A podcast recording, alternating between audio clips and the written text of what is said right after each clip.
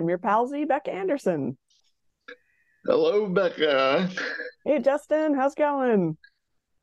Well, we, we had a long drive yesterday, but I, we are here. We are upright. We're reasonably caffeinated and hydrated, so we're ready to go. We we sure are trying. I did not have a very long drive yesterday, but I am also finding uh, caffeinated and hydrated to be necessary. It, it's actually Tuesday morning, podcast listeners, but I would like to dub this Monday 2.0. Um, I'm pretty sure that's that's what's happening this week. Indeed. And um, nothing sets off the rarest of rare Tuesday morning podcast recording days like a special guest. Yeah. Yay. We we have a super special guest this morning, uh, who is uh, is very well known to you, Justin, and and known to the podcast. Would you like to introduce her? Yes, we we have a special guest, my lovely wife, Dr. Lisa Hancock. Yay! Hi, Lisa. Hi. It's good to be here. Good to have you with us. How are you doing this morning? Also caffeinated. Excellent. or trying to be. and Monday 2.0, definitely the way it's feeling. So, anyone out there experiencing their second Monday of the week, we're with you. Yep, yep. We we feel your pain. We we send you uh, virtual caffeine. That's right. And you can tell in this room we are all three millennials because we have two separate podcasts represented in this room, and we are in two houses but recording in three rooms. That's right. this is probably the most millennial thing that we could or setup we could find, but there's there's nothing hmm. like having a, a, conversation with someone who is in the same house as you from different rooms. That's right. That's right. But sometimes it's um, necessary. It is. No, I mean we're getting we're gonna get better audio quality this way. So. That's right. well, Lisa, we are so absolutely thrilled that you could join us on the pod this week to talk as usual with PWP, a little bit of disability, but I think a little bit more about the work you do and the uh, uh, for the UMC and the crafting of uh, worship with perhaps a disability lens as well. Mm-hmm. Yeah, we uh, we, we kind of started uh, thinking about this this podcast uh because uh, um, uh, going over to, to United Church of Christ World mm-hmm. for, for a second. Um, uh, a little less than a week ago from the time we're recording this, um, or a little more than a week ago from the time we're recording this, rather, on October 8th, uh, the UCC celebrated Access Sunday, which mm.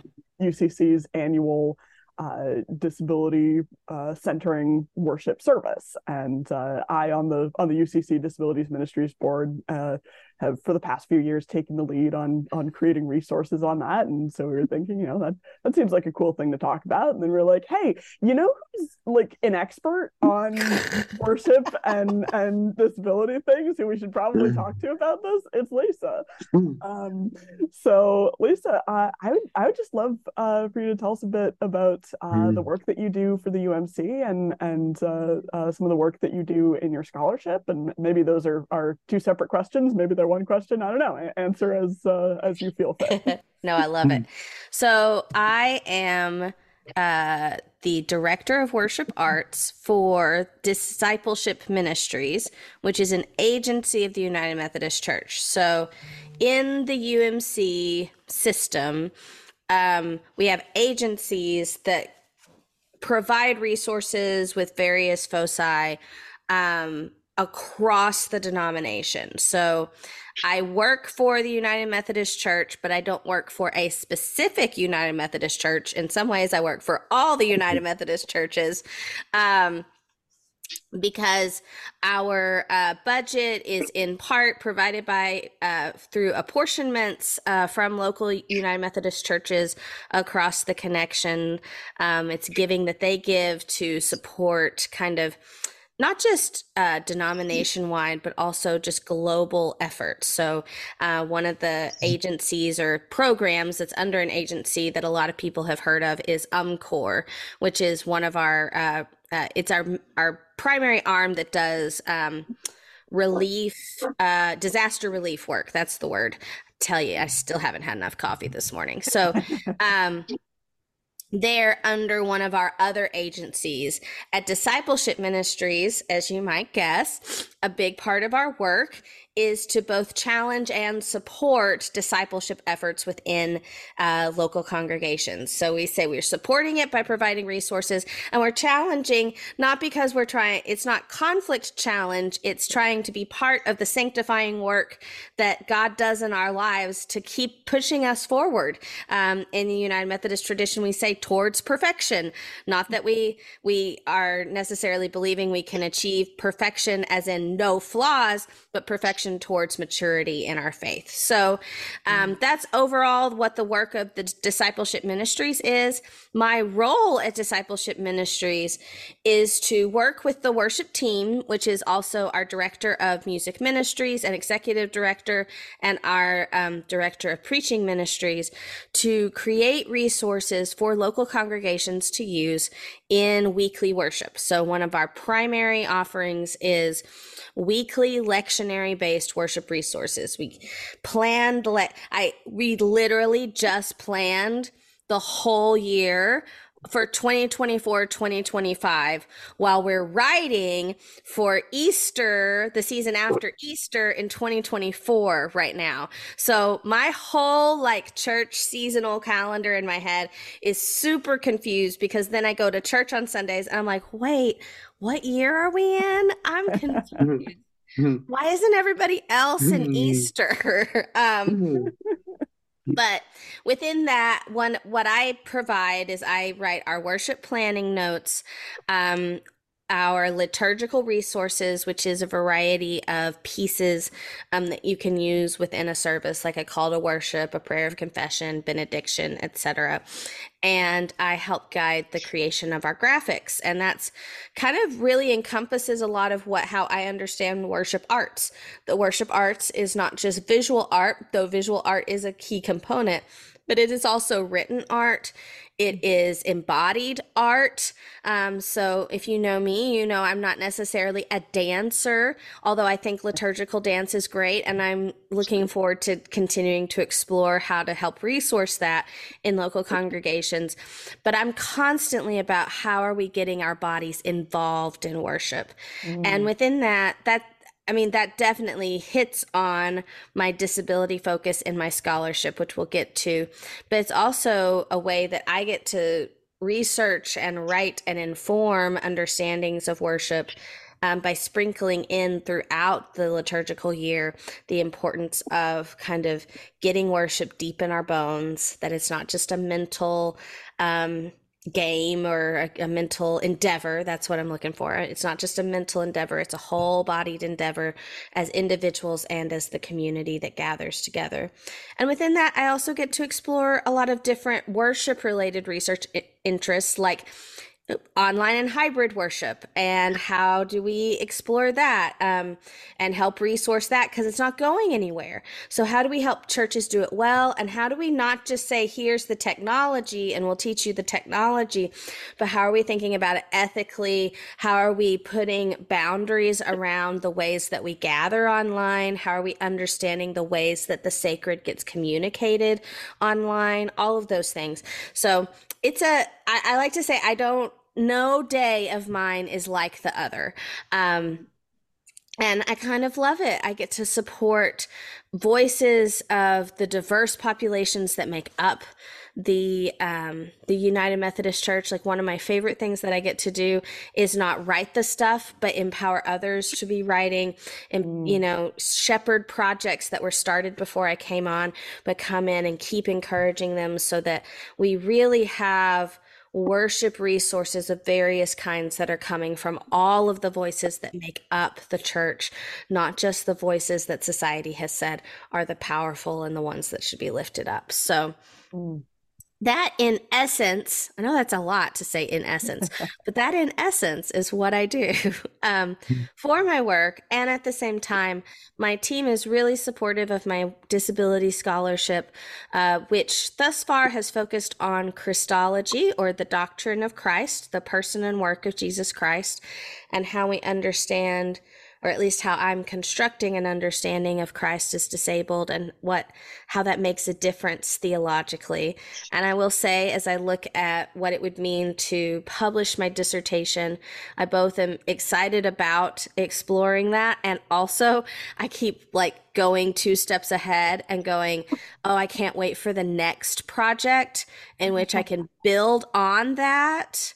To start asking us how are we as the church the disabled body of christ? Um, and what does that mean for our ecclesiology which very much intersects with my understanding of worship and the work that i do in worship. So it all kind of fits together um, but each day is a little bit more or less or kind of finds a balance between all of those different interests and responsibilities within my work Yes. Oh my gosh. I love all of that so much, Lisa. And I, I love the you know the kind of the, the through line I'm I'm seeing here is is you know that that uh, centering of of embodiment. Mm-hmm. Um, mm-hmm. You know we are we are embodied when we are in worship, even even if we are worshiping online and our exactly. bodies are not present in the same space together we are still in them yes um, and and you know and, and then you know thinking theologically as well you know that when we we talk about christ as disabled there's there's uh, conversations about embodiment there and then you know a a different but related sense of embodiment when when we talk about being the body of christ as the church and mm-hmm. Mm-hmm. yeah i i think that I I always love thinking about the ways that our theology shows up in our our worship and, A- and absolutely construct worship. And I I love your your focus on embodiment and in thinking through that. Yeah, I think you're so right. And in the Methodist tradition, I think this is true of all traditions. We just happen to have some some people in our tradition who have articulated these things in a really particular way. Um, one of the things that really got me into this field was starting in music ministry. You know, my first mm. training is in organ, piano, and voice for church music. And I got there because we have this sense of we sing our theology. Yes. Like we learn the, the our theology gets into our hearts by singing. And I think now I both agree with that and want to expand it. You know, that was a Charles Wesley thing. We're going to mm-hmm. sing our theology into the hearts of the people. I think now I believe that so deeply and I it, I think it's more than singing. It's the whole of worship. And in many ways it's the whole of the arts and worship. And that doesn't preaching is an art and I absolutely I think people who are called to preach and who put you know who put that artistry into it it's so effective but for so long we've treated preaching as the main way that we get our theology and our formation within worship and actually that's not always the most accessible means thinking with yes. disability it's not always the most accessible means of theological and spiritual formation but it's also not the best for all kinds of learning like, so it's it's not always best for people who might be in a situation where they don't have an interpreter and they can't hear well, or they've got a processing thing um, that is not apparent visually, but is very much the way that they encounter the world. There's all kinds of reasons preaching would not be the most accessible way to receive your formation. But it also is just this reality that we are all actually very um, diverse learners.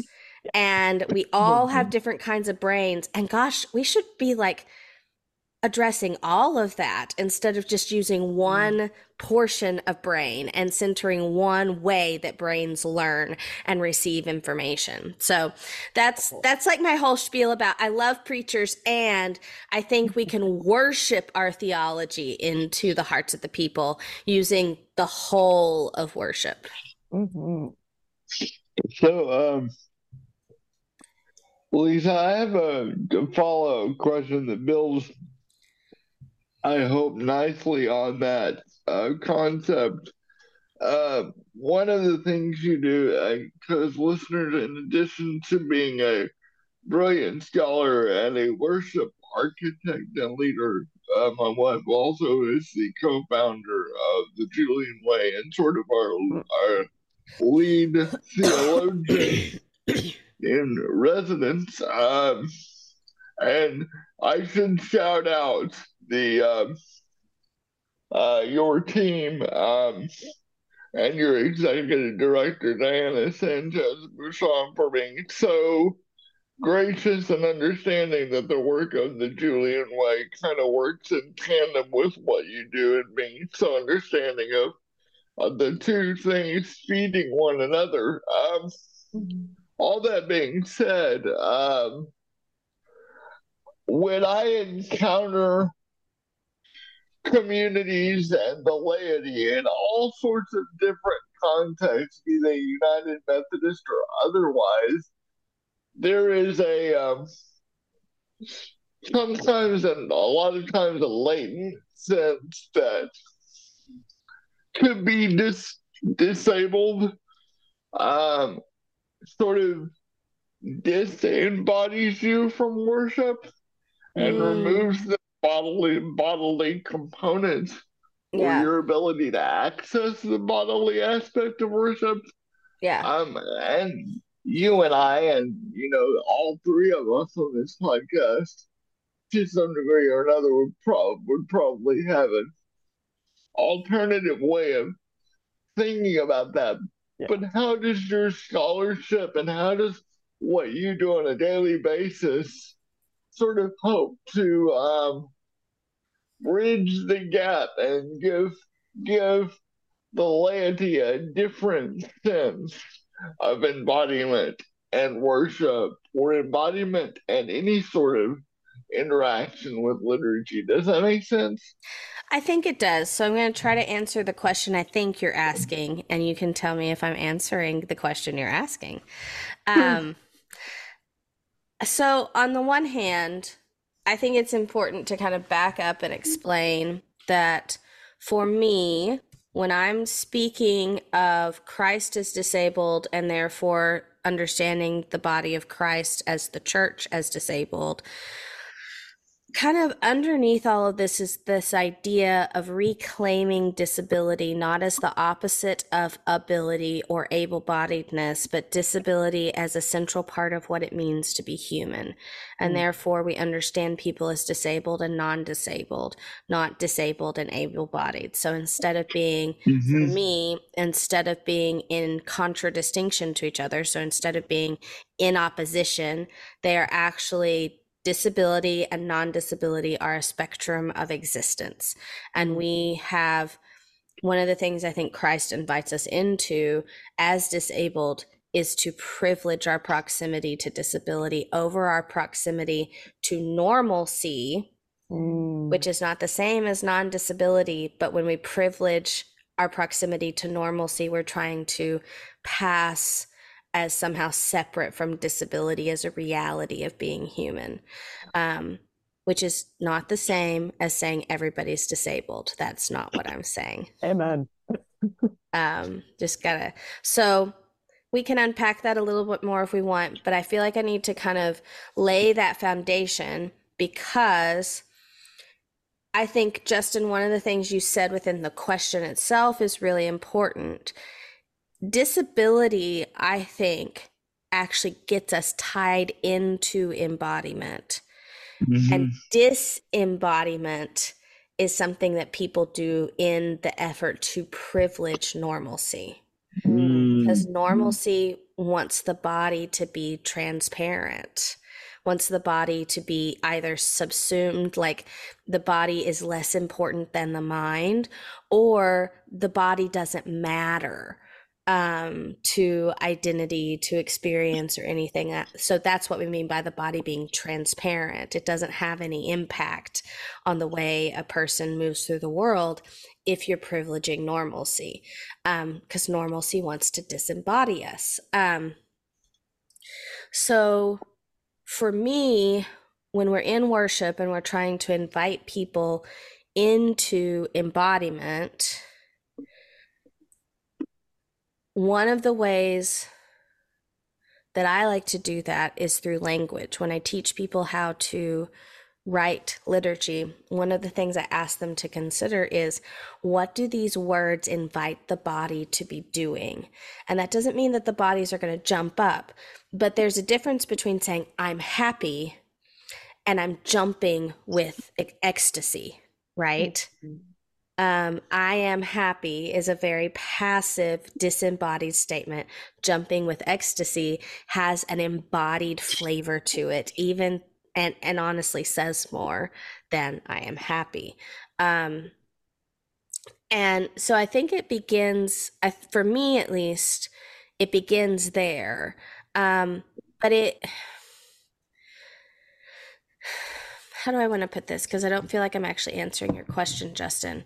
I think one of the key things is rec- is really being able to assess everything that you're doing in worship and asking not just how much are you asking people to move or be aware of their bodies, but how much you're actually presenting theology as a mental endeavor instead of a fully embodied like our faith is a fully embodied thing. It's not just, I believe Jesus, therefore I'm going to go do. It's no, like we are being formed to be the body of Jesus. Mm. There we right? go. There we um, go. So these are like, it's not one and then the other. It's not, I know this, therefore I go do this. It's like, no, I actually am doing the theology that I then go and live because I'm living the theology I'm learning. Like all of those things are happening all at the same time and are much more melded together in worship. And I think that's the beauty of what worship gives us. And also, we are fighting an uphill battle with that because we live in a world that is privileging a sense of disembodiment. And that yeah. the more you're connected the more your body forces you to be connected to it, uh, the less power our society tends to give those persons. I don't know. That uh, felt like it was really like swirly and rambly, but there's no, there it is. No, it was wonderful. I do have a quick follow up. If, if Rebecca doesn't mind if I ask just jump in with one quick follow up, because something you yeah. said really uh, honestly has become the the beacon of my life in short form, I guess, like the one word answer I give for why I do what I do. You said that often normalcy and this effort to separate us from disability or from embodiment of any uh, tangible sense, really, mm-hmm is a way of making our bodies not matter or yeah. proclaiming that the body can be subsumed and not matter. And yeah. for me, when I have well intentioned friends and acquaintances who say, uh, well, we're all disabled, mm-hmm. what they're actually doing is making their body and my body and all bodies invisible, which uh, undercuts deeply uh, a sense of who I am as a disabled activist and theologian and uh, advocate. My body is extremely visible as it should be, and it matters a lot. So mm-hmm. I just wanted I wanted to note that because I thought that was very uh, succinct and important the way you said that. Yeah, well, and, and if I could add on to to some of this conversation, um, I I think I mean a like I just I felt what you were saying so deeply, Lisa and and Justin, both of you about like the ways in which tr- normalcy is making our our bodies not matter. like I, I feel like when I was younger, I had a very disembodied sense of myself like i was yeah. very much a like you know all all brain all you know cognition ignore the body and it mm-hmm. like that also pretty perfectly coincides with the part of my time in my life where i was trying to pass as non-disabled whenever possible right so yeah those things are are very linked um but the other thing this this conversation is making me think about is like, and I, I think this is maybe just in some of where your question started, is I feel like sometimes when, especially non-disabled, but you know maybe uh, other folks as well, think about crafting worship that is inclusive of folks with disabilities. Their inclination is to remove all references to the body whatsoever Yes. Because they they've you know they've heard like they've heard people say like when we talk about seeing God that's alienating or when we talk about walking in Christ that's alienating and like I I have a certain amount of sympathy with that because there are definitely as a blind person ways in which uh, worship writers and and preachers have used sight and blind especially blindness but also sight yes that are alienating to me and that do kind of leave me the sense of like oh like this is you're not talking about my body right now. But i i definitely find that like when we just strip all references to the body from our worship we're we're really losing something. We're we're really uh distancing ourselves from from this this worship